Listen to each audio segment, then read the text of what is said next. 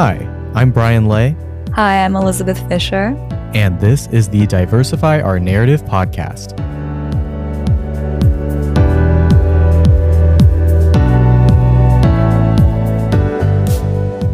Okay, welcome back to the Diversify Our Narrative podcast. Uh, this is the third episode of our educational narrative that we'll be following throughout the next year. And today we're going to be talking about equity and equality in education and the barriers that hold people back from having an equitable education, what is being done to address equity in education now, and where we can go in the future to make education more equitable for students and to benefit society in general. Yeah, Brian is here with me. Yeah. yeah, I'm so excited for this episode. I think um, discrepancies in education shows up in so many ways, and it's so interesting to think about how other students experience school because we only ever experience things our way. And I I hear that your voice is recovering. Um, do you want to talk just like two seconds about how you lost your voice? Um, I have no idea how I lost my voice, but yeah, my voice is almost back to normal today. I s- am sorry for the change in tone, but sometimes I, I like I like losing my voice because you don't lose it like very many times in your life. So when you do, you get to sound like a different person for like a few days.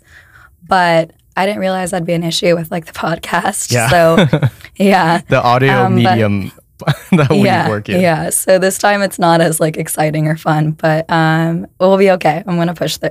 it's all good. Okay, awesome. Well, aside from laryngitis, let's uh let's get started. Okay. So oftentimes when we talk about education reform and in regards to people's access and experiences, not so much curriculum, which is what Dawn focuses on a lot, but in terms of experience, the terms educational equity and educational equality are used a lot. Usually these terms, equity and equality, are used interchangeably, but they don't mean the same thing. Yeah, and I think it's really important to understand the differences between the two to like appropriately address discrimination and discrepancies among students because both equity and equality are, you know, good things and they're positive goals to aim for.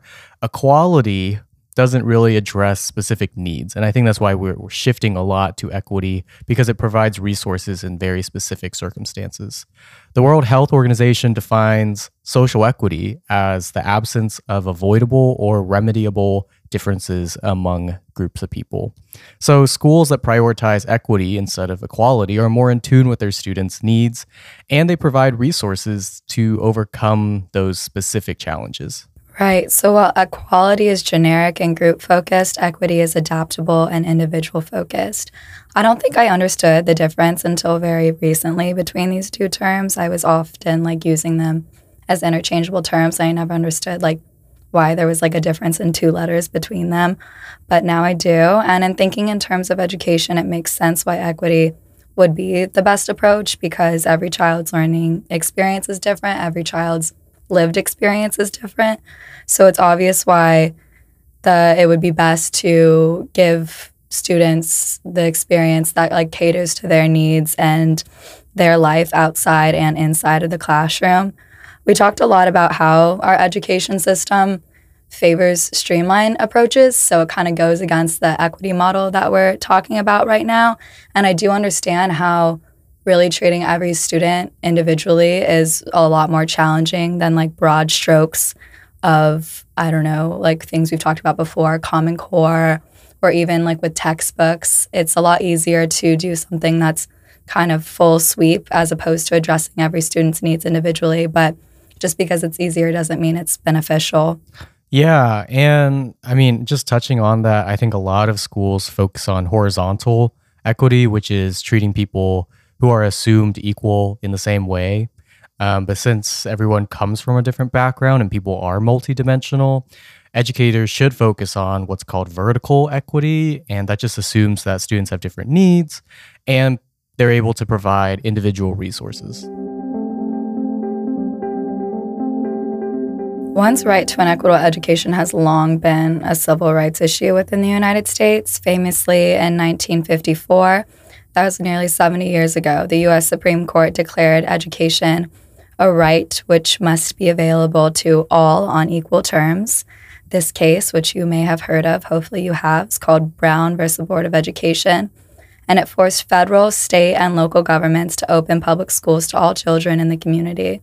The decision marked a huge victory for the civil rights movement in desegregating schools and overruling the separate but equal precedent set in 1896 in Plessy versus Ferguson, but integrating schools did not guarantee an equitable education experience for all. Yeah, absolutely. And integrating school buildings is really only just the first step of this never ending journey towards educational equity. There remains a lot of structural and social barriers to making public education available on equal terms. And a lot of this is due to socioeconomic and racial structural inequalities throughout just the fabric of the US society. Right. And also, the United States is a much more diverse nation than it was around the time of the Brown decision. And childhood poverty has also increased. So, after decades of integration in schools, we've begun to witness a resegregation by race and poverty. Yeah, it's like it never went away. And unsurprisingly, money is the clearest indicator of educational equity between districts. So we'll talk more about how these dollars are distributed and how revenue gaps affect achievement gaps and all that in like really soon. Yeah, let's get a little bit deeper into the barriers and inequities, like what they are, how they manifest, and what it means for one's education. Okay, cool. So Let's start with socioeconomic barriers, which I think really start with the family. Um, low income families owe debt. Um, they work low paying jobs. They're more likely to not own a home or spend as much time with their children because they're working X amount of jobs. And this affects everything from transportation to schools to which schools the students are assigned to.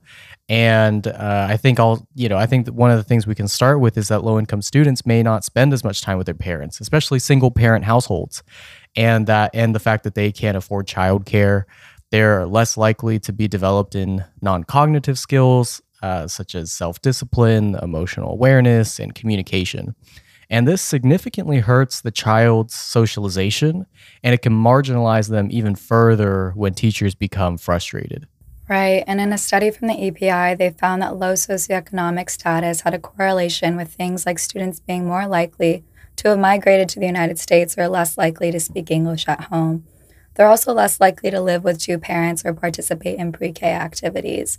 And just like you said, because they're less able to spend as much time with their parents, they're more likely to not have and engage in early literacy practices at home. Right. And on the flip side, if you're a high socioeconomic status student, you're more likely to have a larger number of children's books at home.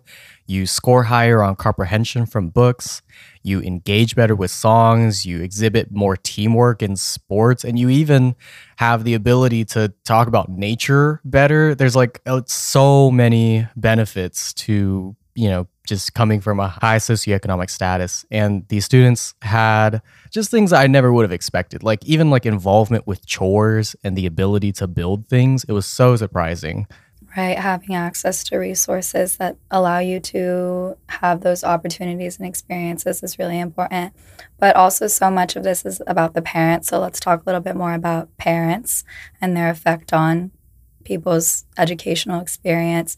So it's found that parents of a higher socioeconomic status expect more from their children's education, with more than 90% of parents expecting a degree beyond a high school diploma. In recent years, these parents are increasingly expecting their children to obtain an advanced degree like master's, PhD, or MD. Which is crazy. And I think that determines so much of your child's uh, success. Like if you're expecting greatness, you're probably going to move to a good school district or enroll your child in private school and you'll like fund more trips, buy them resources, get them tutoring, they help with homework. It goes everywhere. Speaking of school districts, do you want to talk a bit on on school districts? Yeah, for sure. Since schools are financed mainly by real estate taxes, it becomes really clear how low income and high income schools get sectioned off from each other. Schools in high income neighborhoods get more resource funding, PTA involvement, and newer facilities. They'll probably have good desks, electronic whiteboards, and renovated playgrounds. We'll talk more about that day to day later. I don't think I ever really thought about like playgrounds, but like that's very important to a young kid. And it kind of makes me sad to think that there's like discrepancies in playgrounds. Yeah, actually, I in elementary school I had two playgrounds. One was like city funded, and then one was like school funded. And the city funded one was like awful up until like uh, like a few years ago. So sketchy, things were falling apart. Um, and my school one wasn't much better, but they both got renovated after I left elementary school, which I was very jealous of. Um, so let's move on to the other set of barriers that we were researching about, which is racial barriers. And I think racial barriers are obviously related to socioeconomic status, but there are very specific barriers that are related to race, regardless of if you're high income or low income. Modern day segregation, for example, is a result of socioeconomic barriers, but are also very racist. However, white educators that prop up racist ideas is just a race based barrier. Um, another example is just across the nation, teachers are predominantly white, and teachers of color make up only a fraction of the workforce. And yet, white educators score higher on tests of implicit bias and anti black bias than educators of color. Yeah, I think this is incredibly important to highlight because a predominantly white teaching force can be harmful to what children consider to be the norm or look up to as the norm. It's just not representative of the students because children's of, children of color account for more than 50% of all US public school students. Despite this, the diverse despite that statistic and the diverse student population, teachers of color only comprise 17% of all teachers. Which is crazy because it's like it, these students that are considered minorities aren't even in the minority anymore. And I think what's interesting is that the 17% of teachers of color that are there, they're two to three more times more likely to be concentrated in high poverty areas, high minority urban public schools, and it, they have really challenging working conditions like low pay, low resources, um, undertraining, lack of school materials, and they're just being kind of shoved into the deep end and it's likely the reason why there are so there are such high turnover rates compared to white teachers. Right and the statistics about like how there's a predominantly white teaching force and yet students of color make up 50% of the student population reminds me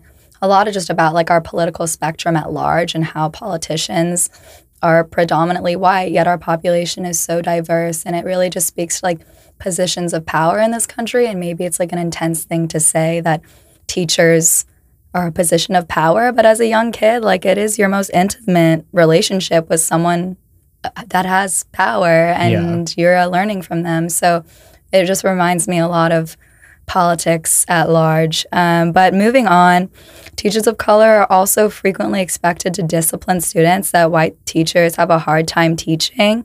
It's really unfair and exposes a need for more intentional professional develop for development for both BIPOC and white teachers. Otherwise, these unfair expectations will continue to frustrate teachers of color and continue to result in high levels of attrition. Yeah, I the idea of discipline is rooted in whiteness anyway, and like what we deem as um, a good student or what's deemed professional is very easy for a white student compared to like someone that doesn't identify with that that white lifestyle.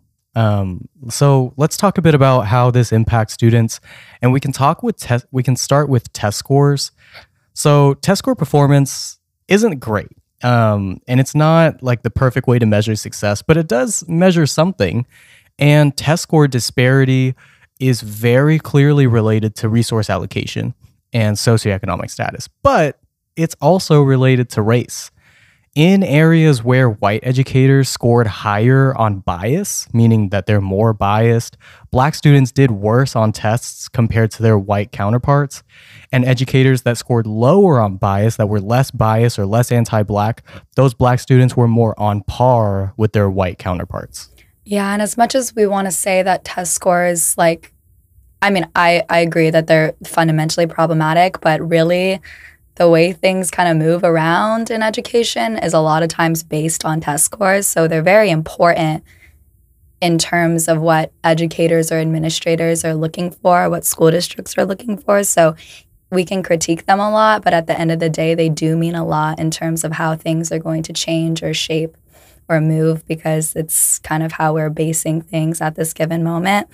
But that's really interesting. And it's just a measurable effect of the bias that we've been talking about throughout this segment. And also, it's just like incredibly unfortunate. But I think like something that you were talking about in terms of discipline and whiteness that you just mentioned. But Black students are more likely to be perceived as aggressive, even when they're simply feeling anxious. In fact, neurodivergent Black students, such as those with ADHD, are less likely to be diagnosed and thus misunderstood, especially by white educators. This leads to an increased magnitude and frequency of punishment compared to white students exhibiting the same behavior. Yeah, discipline is a huge problem. And students of color, especially at the high school level, are more likely to be harassed by on campus police. And that just leads to students not wanting to be at school. And so chronic absenteeism is a huge problem for uh, students of color and it's not their fault. It's just the police are giving you a hard time all the time.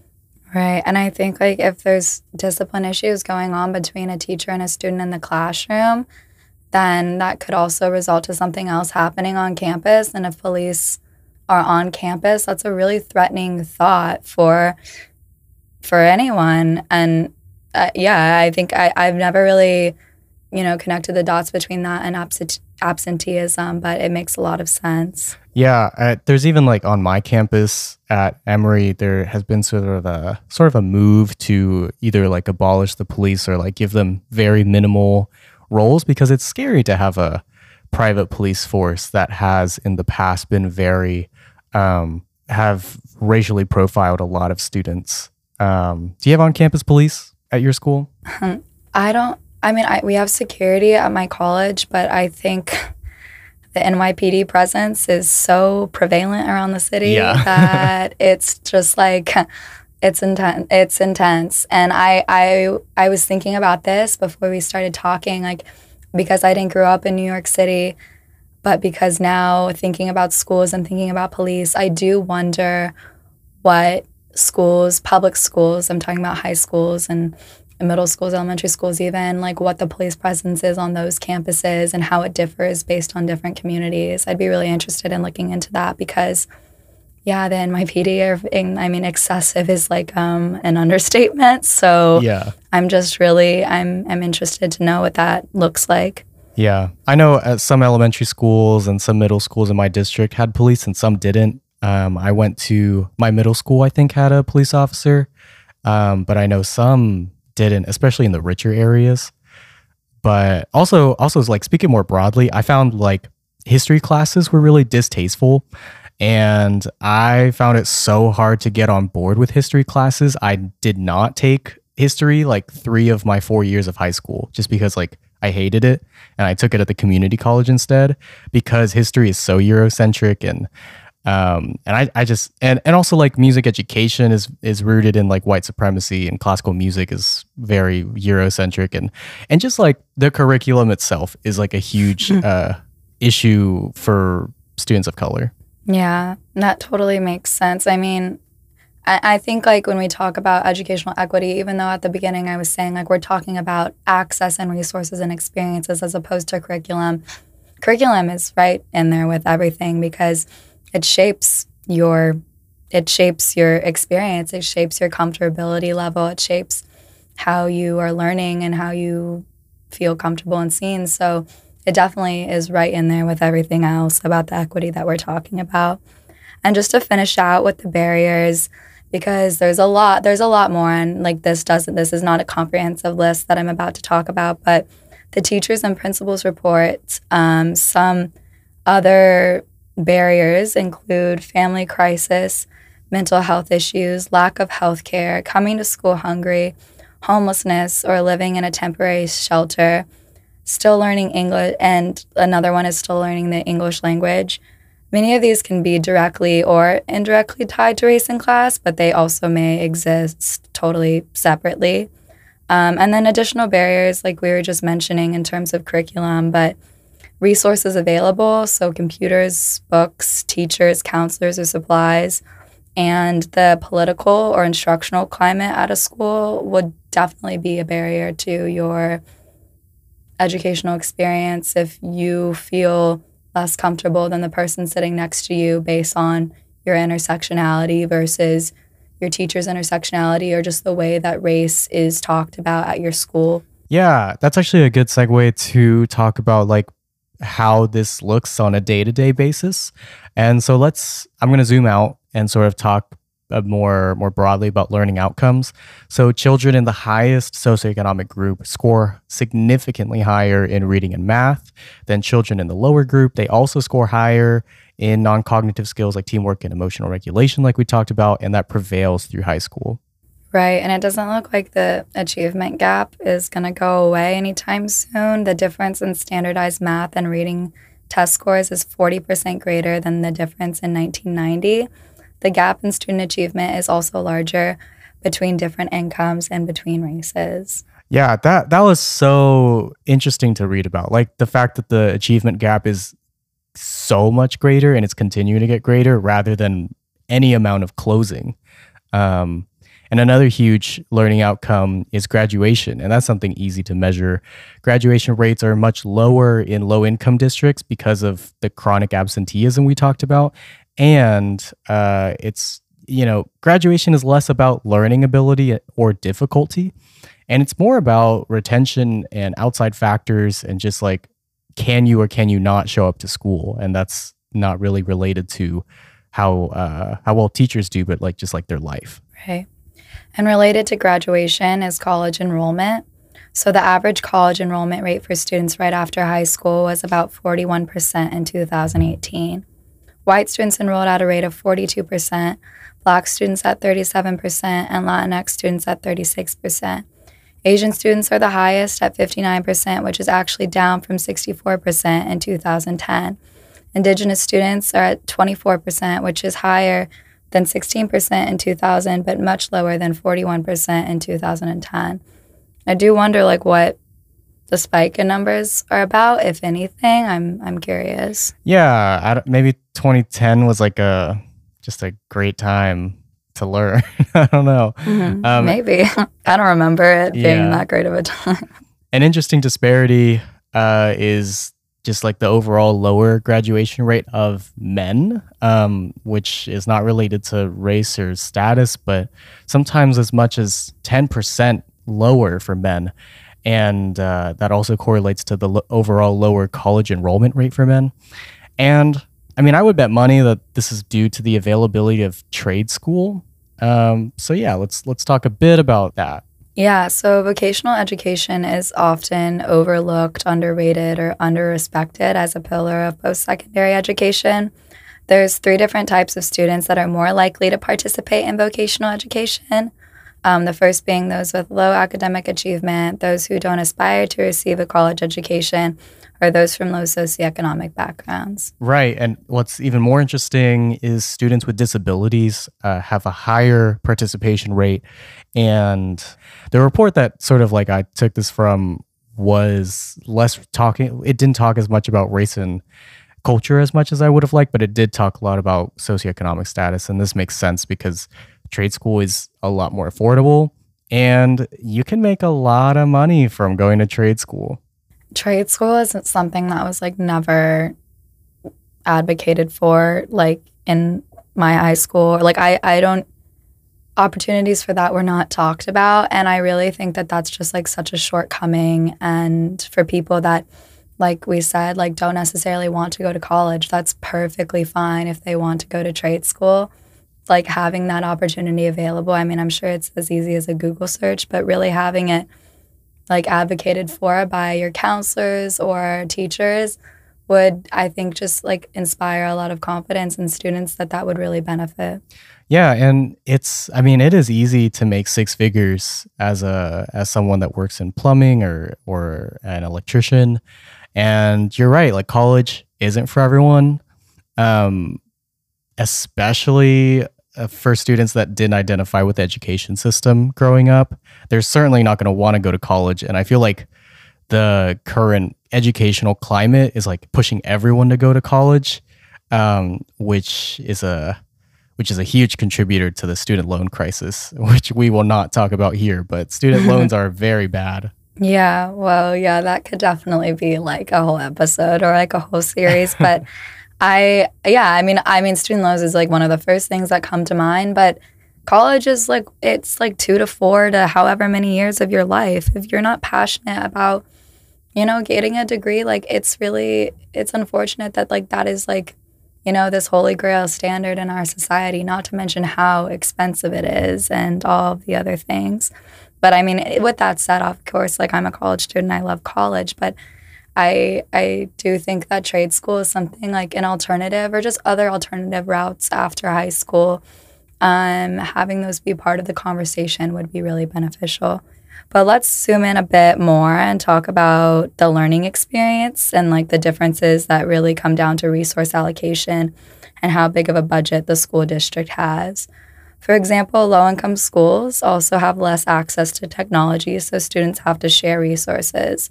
Looking at an affluent suburb like Manchester, Connecticut, students have individual Chromebooks and digital whiteboards. In New Britain, a different suburb near Massachusetts, Manchester, not Massachusetts, sorry, Manchester, students didn't have guidance, counselors, or teachers' helpers, let alone individual Chromebooks. Yeah, and students are also just more likely to have frequent substitute teachers compared to their higher income counterparts. And it can seem really trivial um, but it really, it really affects a student's connection to the subject and more importantly to their teacher if they're always seeing their substitutes instead. Right. Actually, speaking of teachers, students from low income neighborhoods are much more likely to have a newer teacher. We found that 11 year olds from low income schools are about 30% more likely to have a novice teacher. And new teachers are not necessarily bad. They can oftentimes be very passionate and enthusiastic, but this like astonishing statistic kind of alludes to this high turnover rate at schools and just a less overall experienced faculty at that school. Yeah, it's like if if you have that many more new teachers, you're so much less likely to have someone that you can ask advice from, and that's super important. Um, in the same study, the students that experience more novice teachers are also more likely to be held back a grade. Um, and and yeah, I also think it's really important to talk about after school programs because there's such an overlooked aspect of education since it's not in the classroom, but they're essential to the community. Um, high high quality after school programs improve students' educational outcomes, their attendance to school, social and emotional learning and their physical activity needs. Yeah, that they're great. I mean, I, consistent participation also shows a lower dropout rate and helps the achievement gap close for low income students. They also help older students reduce behavior that may be personally or so like harmful. Um, and they're also able to gain college and career skills that they can't typically get in a classroom or throughout the school day. Yeah, and that's I mean, after learning that, I will always and definitely be thinking about after school programs for my kids in the future. And I didn't go to an after school program myself, but did you? Um, I didn't go to one like consistently. I think I went to some like here and there, but I don't know. Like I, I also think of like extra like after school programs like a little bit like extracurriculars in a way. I know that like we're talking about two different things, but also the ability to participate in extracurriculars or like for example like if we just use sports? Having you know certain resources for playing whichever sport you would like is an opportunity that isn't at every school. So like being involved in something after school um i mean and i guess like learning a skill through sport like obviously you're learning like the sport but you're also learning teamwork or how to communicate with other people around you. And I don't know about after school programs, but definitely extracurriculars were something that was a big part of my life. Yeah. Actually, now that you bring it up, I definitely remember going to, in elementary school, I went to um, a robotics club, which was once or twice uh, a month. And it was just like kids coming together to build robots on a Wednesday afternoon. That is so fun. But I didn't go to like a formal after school program. Um, yeah. So, how do disparities affect after school programs? Well, like cost is a huge factor. About 60% of parents cite cost as the main reason they didn't enroll their child in a program. And since federal funding has cut more than $10 million from the budget, Um, the burden of hosting an after school program falls on the state, which they're not as helpful either. So really, communities and families in uh, by the schools. Yeah, and the cost has been further compounded by COVID.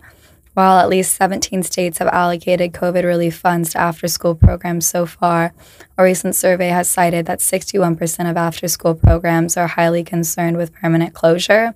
Parents just don't want their kids to be in school longer than they have to be because of the pandemic, which honestly makes sense. Like, I don't really know how an after school program functions online. And maybe this wasn't talking about online, maybe this was more in person. But yeah, I mean, COVID, I feel like threw that whole system for a loop and something like I wouldn't think about necessarily because I don't have kids. I'm not a young kid. But I mean, after programs, after school programs, like what happens to them during COVID and also what happens to the people who are responsible for running them. And like that's their job. Where does that go? Yeah.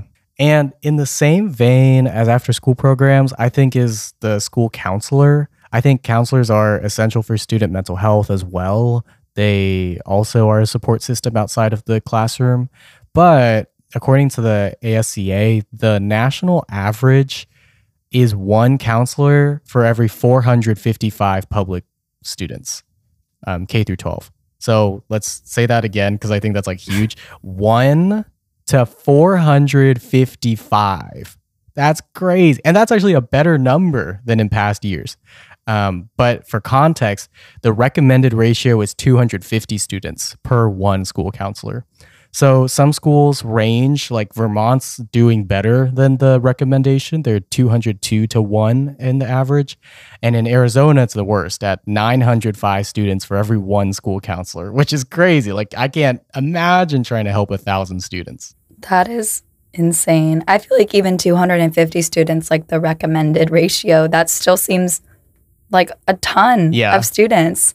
Um, oh my goodness. Yeah, I, I, I guess like when it gets to 905, like it just it seems to me that the counselor becomes like a computer algorithm. Like Yeah. the counselor is just trying to figure out people's schedules via the computer, like let alone being worried about people's emotional and social health and also having to respond to parents' concerns. It that is insane. But I would also argue that 250 is insane as well. I would agree. Yeah.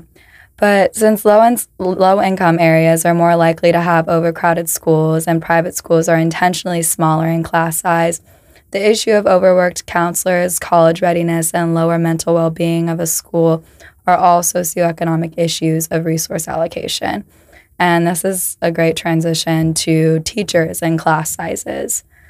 All else equal, students perform better if they're educated in smaller schools, have smaller class sizes, receive a challenging curriculum, and have more highly qualified teachers. Minority students are much less likely than white children to have any of these resources. As far as class sizes go, Princeton University's study reveals that class size reduction is one of the very few educational interventions that have been proven to narrow the achievement gap, which we've been talking about kind of all episode. While um, minority students are most likely to benefit from smaller class sizes, um, the research also shows that they're the least likely to be in these classes. Right. And so many of these issues are interconnected, both in what causes them and in the effects they have. So, talking about teachers and discrepancies in teachers, the National Commission on Teaching and America's Future found that new teachers hired without meeting certification standards, which is about 25% of all new teachers, are usually assigned to teach the most under resourced students in low income areas. And while the most highly educated new teachers are more likely to be hired largely by wealthier schools. And to really drive home what a disadvantage that puts these communities and students is, in an, in an analysis of 900 Texas school districts, Harvard economi- economist Ronald Ferguson found that teachers' expertise was the single most important determinant of a student's achievement and accounted for roughly 40% of the measured variance in students' reading and math achievement gains in grades, in grades 1 through 12, which like makes me think about all the teachers who have like inspired me to be a better student, which is the case. Whenever I'm feeling really, you know, inspired by education, it has to do with the teacher. It has to do Yeah. with the teacher can make the content interesting to me. Do you have any teachers that come to mind, Brian, when I'm talking about this? I have uh, I do. They're like arts teachers, so they're always passionate because why are you teaching the arts if you're not passionate?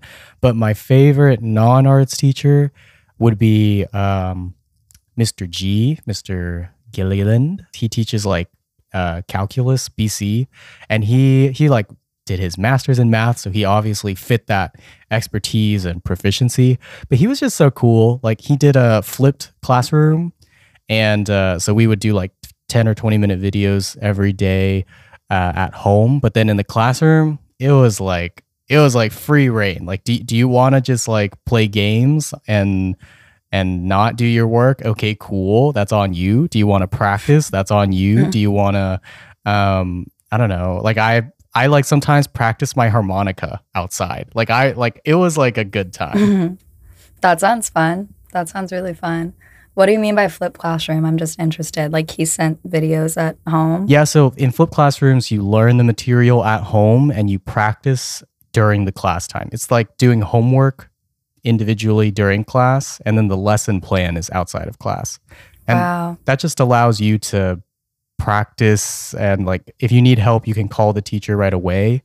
Um, and I, I prefer the flip classroom setting because I learn better individually anyway. Like I don't I don't like the pace of classroom lectures, but I do like the one on one interactions that come with flipped classrooms. Yeah, that's interesting. I mean, I would understand how like people would argue against the fact that like students aren't going to do the work at home. They're not going to watch the lesson plan at home or pick up on things, but I think in terms of talking about addressing individual students, like doing homework in class or doing that work in class and having a teacher be able to be with you through that experience could be really beneficial. Um, but as mentioned before, like in terms of quality of curriculum, that also contributes to students' performance in and outside of the classroom.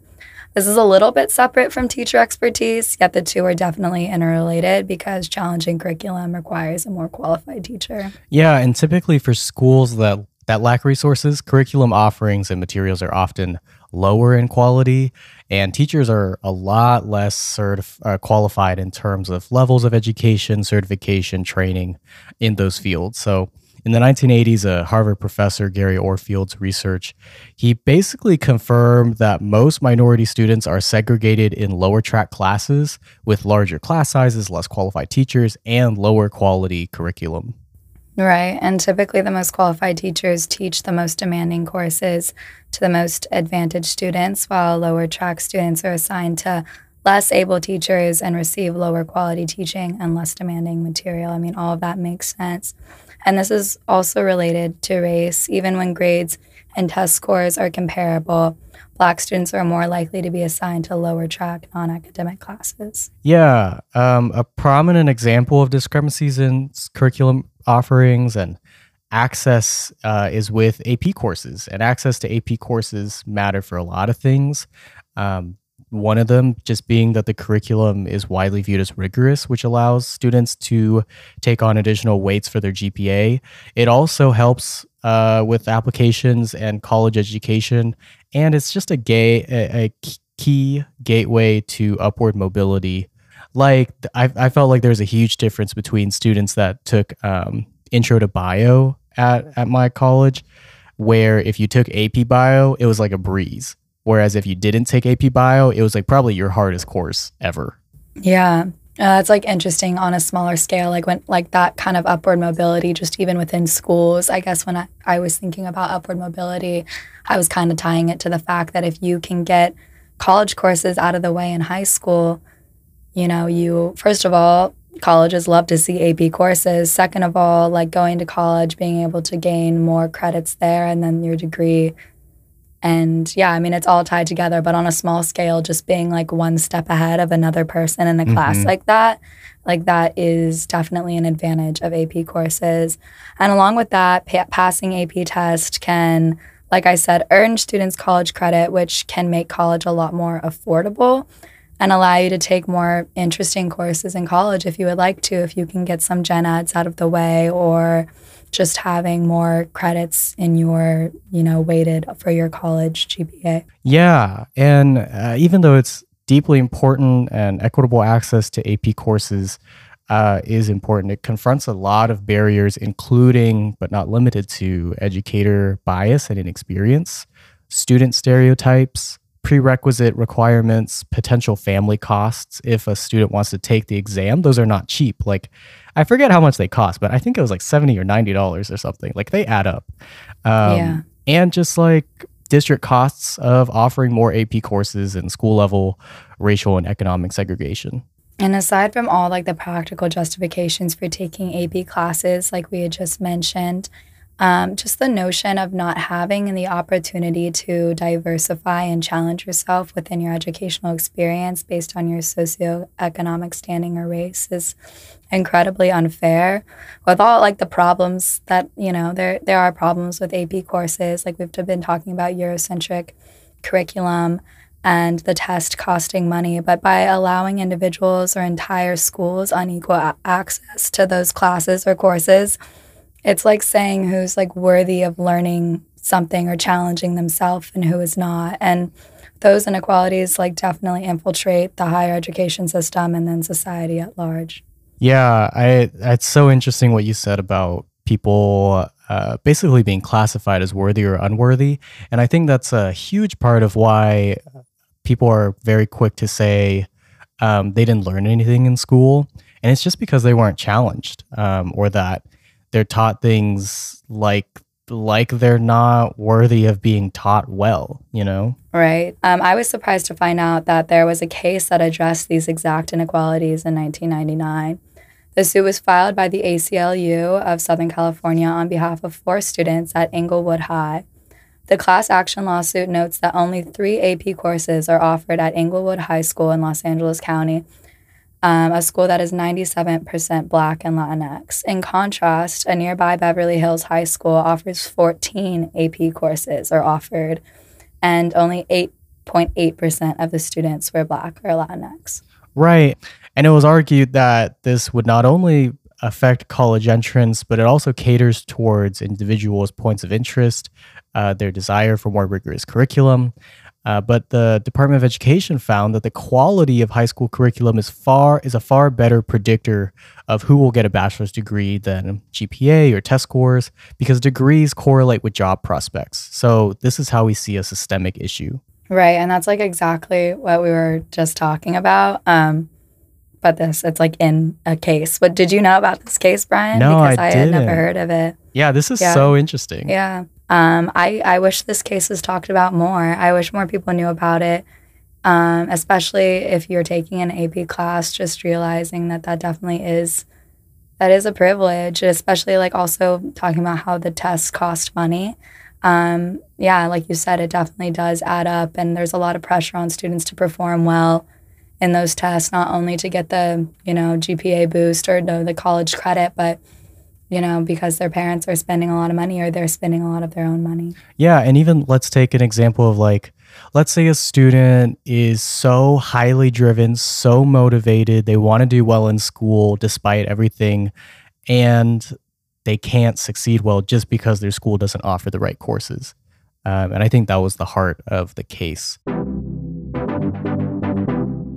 One thing that like we haven't talked about, but I think is super important is COVID and just how that affected education. Um, a huge inequality is just the transition to online learning, um, not only with students that have access to technology versus students that don't have access to technology, but also the the access of effective test preparation, um, like studying for SATs and AP exams. Um, all of this and and also just like how students can how students that might need more individual attention versus those who don't all of these factors are affected hugely by just technology. Like do you have good internet? Do you have a good computer? Are you able to be in the same room?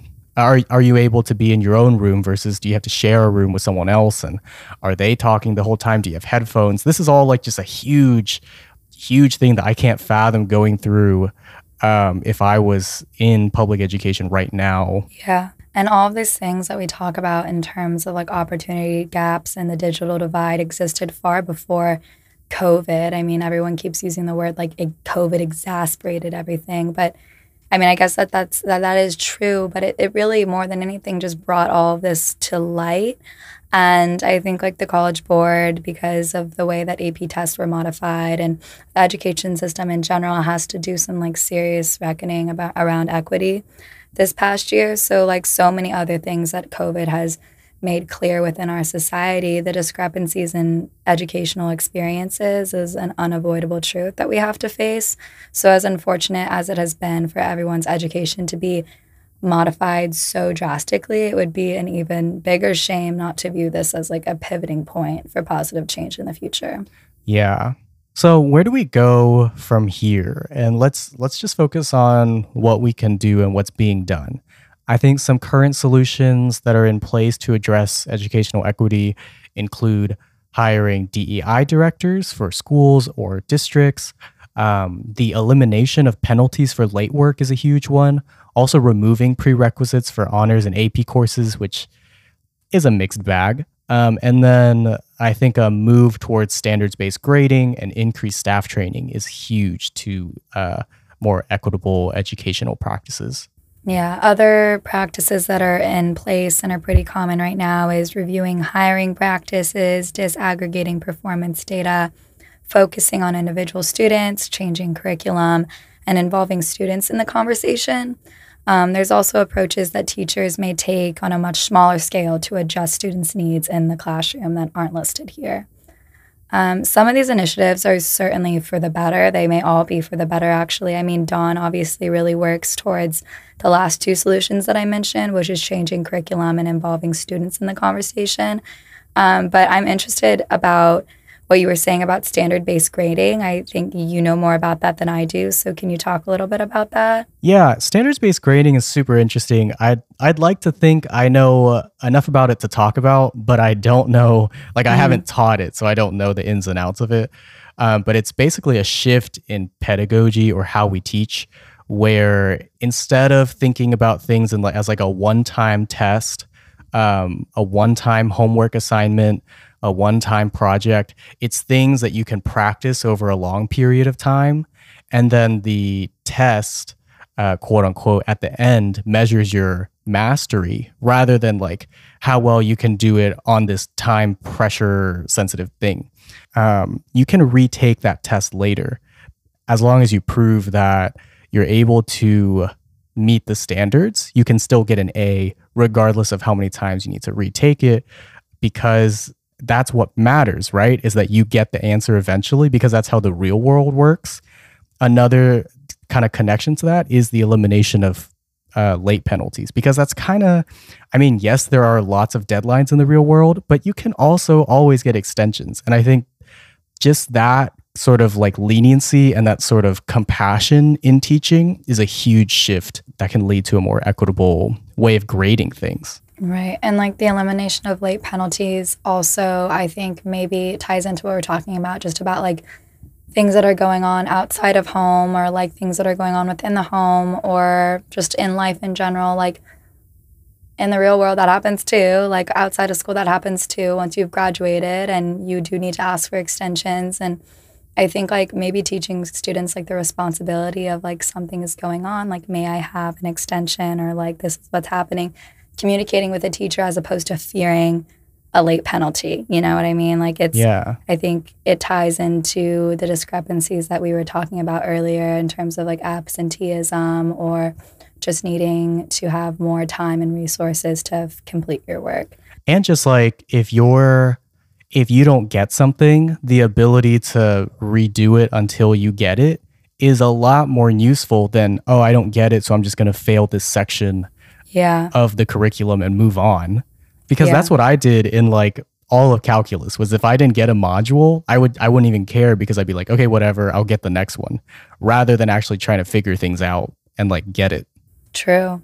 No, that's that's really true. That turns like a lot of educate like my experience at least on its head in terms of testing. It was like get the right answer or like you don't know versus yeah. like try until you get the right answer. Um, I like that a lot. I like that a lot. I think like maybe some teachers of mine incorporated that sometimes, but it wasn't ever termed that and that wasn't like pushed. That wasn't the approach that was pushed. But we've also talked about the necessity to hire a more diverse teaching force or to have a more diverse teaching force and the effects that not having one has on equity.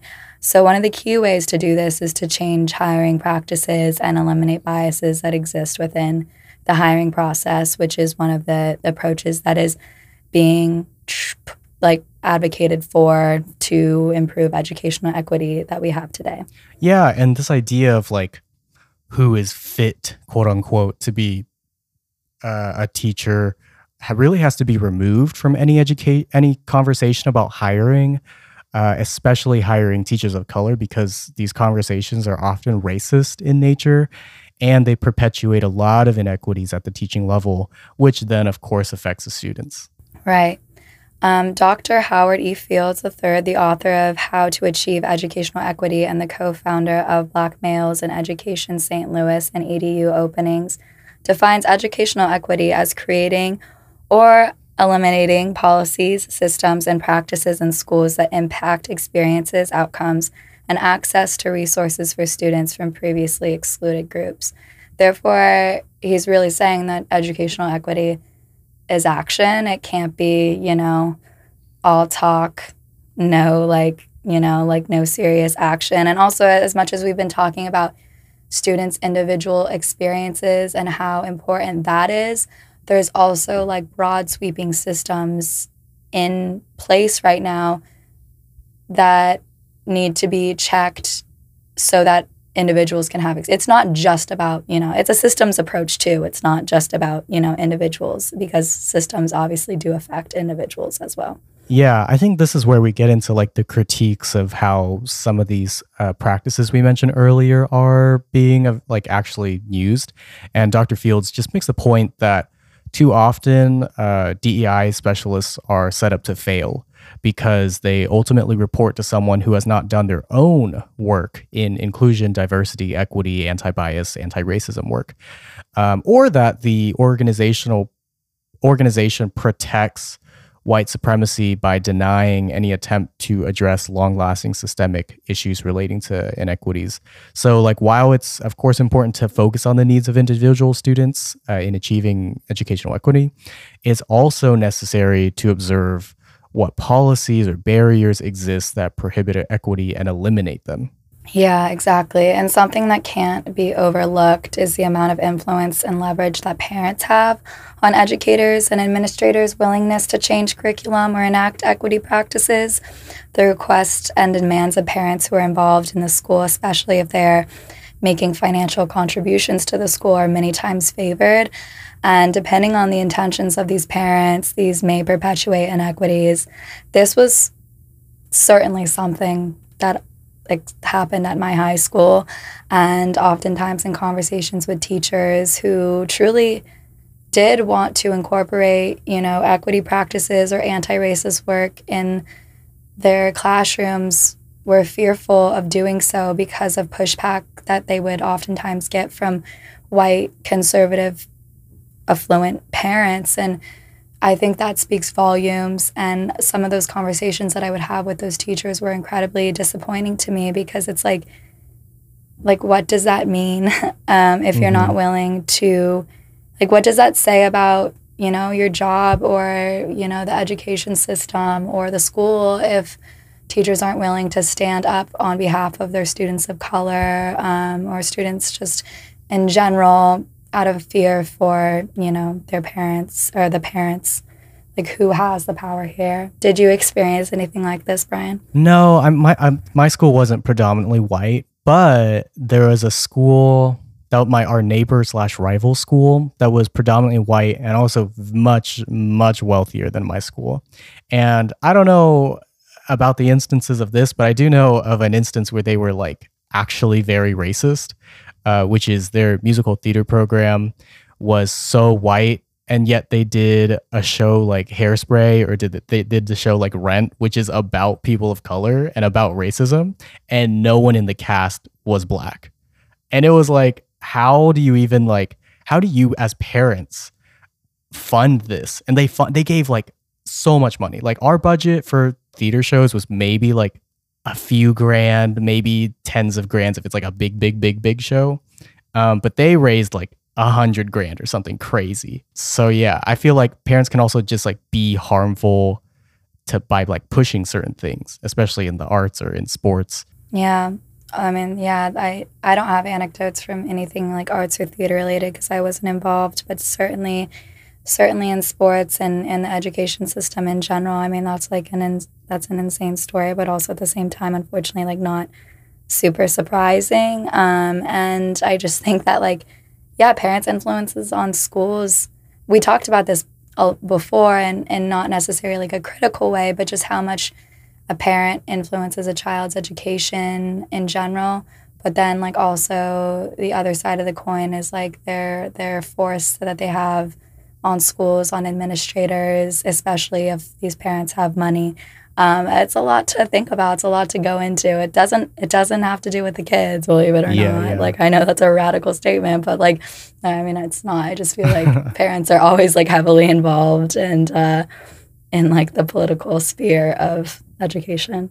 Yeah. So I, I think just like, I mean, overall, we have to challenge the belief that the way to address inequities lie in non action oriented tasks that don't create sustainable change, especially when these tasks lack accountability and don't produce results. There needs to be tangible clarity on what is to be accomplished, whether uh, which is often not the case in conducting audits and reports or holding e- equity training. Even if these things provide some perspective, they're often not enough. A thing that comes up to my mind is like um, a lot of school districts are taking a one to one approach and giving students like a Chromebook or a laptop, not thinking about whether the student has access to internet or uh, their own room or other hardware stuff. Right. That's where it's like what we were talking about about how like systematic approaches and individual approaches kind of need to be meshed together. You mm-hmm. can't really have like one without the other. You have to be looking big picture and small scope at the same time. Um, but student success is dependent upon these robust changes within the system. Um, but oftentimes they're left waiting for the next equity ever, effort. And I think as a student, like as a young kid, especially as a very young kid, you're not necessarily waiting for an equity effort. You probably don't even know what that means. Yeah. But I mean, realistically, they're waiting for these changes to happen in order for their education to improve. But a lot of times, teachers, administrators, and parents who are don't have children that are necessarily affected by these things are comforted by what appears to be good intentions in terms of equity training. Not saying that that's necessarily bad, but it is a, a lot of times like if there's no results that come for that, like then what is it really doing? Um, so I think just like at the end of the day, like educational equity is taking action. It can't just be talk, it can't just be trainings. Um, so, like eliminating policies, creating policies and systems and practices that promote this is what needs to happen. And then also, I think a constant evaluation of is this working? Is this not working? Like, it, I just think like there should be no settling. And also, I think this is true for so many things. Is like there's not really an end to this process. Mm-hmm. There's not going to be a finish line. Like this is a never-ending, unfolding thing that's we need to be engaged with for the rest of our lives. If you are, if you have children, if you're in school, or if you're just deeply passionate about education. Right, and as like as students, as adults, as college students, college grads, I think one thing that you can definitely do is be involved more with your um, education board, uh, advocate for policies that ensure more funding to schools or review like textbooks, like we talked about in the last episode.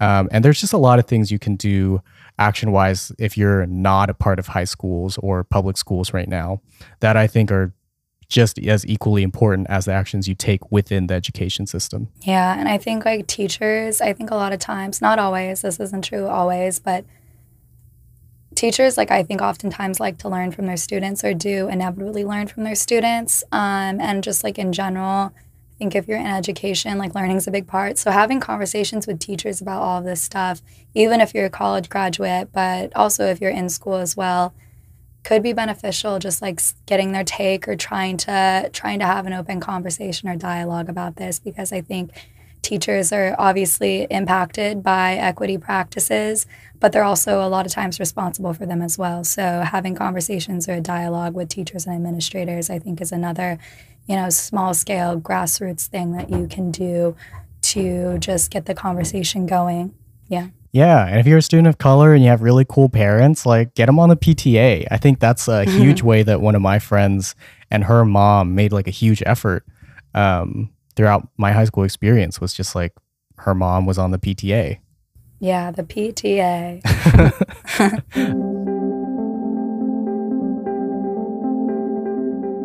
Well, I'm really excited for the book segment because I know the author, but I haven't read any of his books, but I've seen a oh. lot of his oh. interviews. So I'm excited for this. I'm also excited for this because for this episode's book segment, I selfishly chose to do my favorite book, which is a very bold statement, but I'm going to make it. Um, the book is called On Earth We're Briefly Gorgeous, and it's by Ocean Vuong. Ocean Vuong is a poet and author. He was born in Saigon, Vietnam, and he grew up in uh, Hartford, Connecticut, which is where the book primarily takes place. Before On Earth We're Briefly Gorgeous, he wrote a critically acclaimed poetry collection, Night Sky and Exit Wounds, which won the Whiting Award and the T.S. Eliot Prize.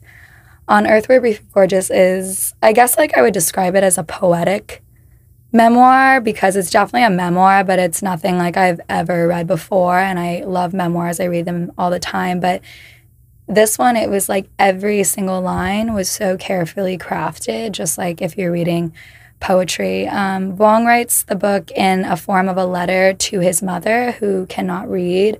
Um, there's just a lot of, it's a lot of talk a dialogue with his mother who is not necessarily responding, but you get this just emotional feeling between him and his mom. Um, it's an exploration of Vuong's family history, his relationship to his mother, and an exploration of race, class, and masculinity in the United States. The book covers topics like addiction, violence, and trauma, all alongside others like compassion, family, and first enduring love. If I could describe the book in a few words, I would call it immersive and vivid. When I think back to the book, I don't necessarily think of like the whole full story plot, but I think more of like specific scenes and passages that stick in my mind to the point where like I feel like I'm like there or like watching it. Like I feel like I'm watching it. And I don't want to give like too much away because I really hope so many people read it. Um, but I will just say, like, if this book showed up in classrooms, uh, public school or college, which kind of feels like a pipe dream because there is a lot of explicit and violent imagery in it, but it would really be like so incredible because it offers so much insight about history, both outside of the US and inside the US, and how history affects generations today and their lived experiences now. It also offers so much insight in how we view, care, and love one another. Um, but even if it's not in classrooms, you can still read it yourself and add it to the library in your brain. I definitely advocate for reading this book, On Earth We're Briefly Gorgeous by Ocean Vuong. Yeah, I only know the author, and I, I've seen how he talks so beautifully and poetically about the immigrant experience. So I'm going to read this book soon. Read um, it, Brian. That'd be so fun. I can't wait to talk about it. okay, cool. Well, thanks for joining us for the third episode of our uh, podcast series season. Um, and I hope that you learned a little bit about equity and education and uh, that we didn't swamp your brains too much. But until next time, bye. Bye. Thanks for listening to the podcast. You can find us on Instagram at Diversify Our Narrative, or you can go to diversifyournarrative.com where you can find resources, educational content, and more. Special thanks to Feel the Ambiances for our music. And don't forget to rate five stars on Apple Podcasts or follow us on Spotify.